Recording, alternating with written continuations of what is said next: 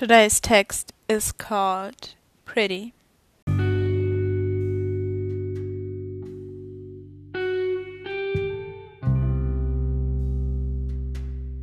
A few days ago, I talked in a text about lessons that my childhood had taught me.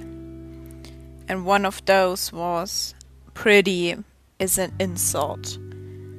At least that is what my life has taught me. If all you can think of when you're thinking of me is pretty, I'm disappointed. I don't want to be society's standard of pretty, just pretty, not beautiful hot, which what you would describe people with that you're actually interested in.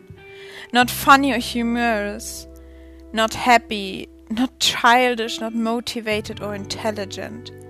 Nothing like that, just pretty. No character traits at all. Just pretty. I haven't done a good job. I haven't filled that shell my body is with life. I haven't done anything you would remember. I haven't done anything you would notice. I'm just society's standard of what pretty is supposed to look like. Nothing more, just a pretty face and a kinda good body. That's what I am to you. I really want to be more, not pretty. I want to be seen. I want to be found. I want someone to see the battle scars I hide, my motiva- motivation, the happiness I have when I can do what I actually love, my true happiness, my love when something funny happens. I want to be seen like that. If pretty is all you can think of when thinking of me, I take it as an insult.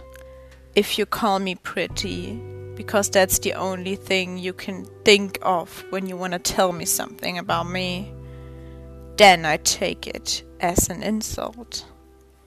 Pretty, my definition. Not too ugly by society's standards, but not interesting enough to notice anything else except that they're not too ugly.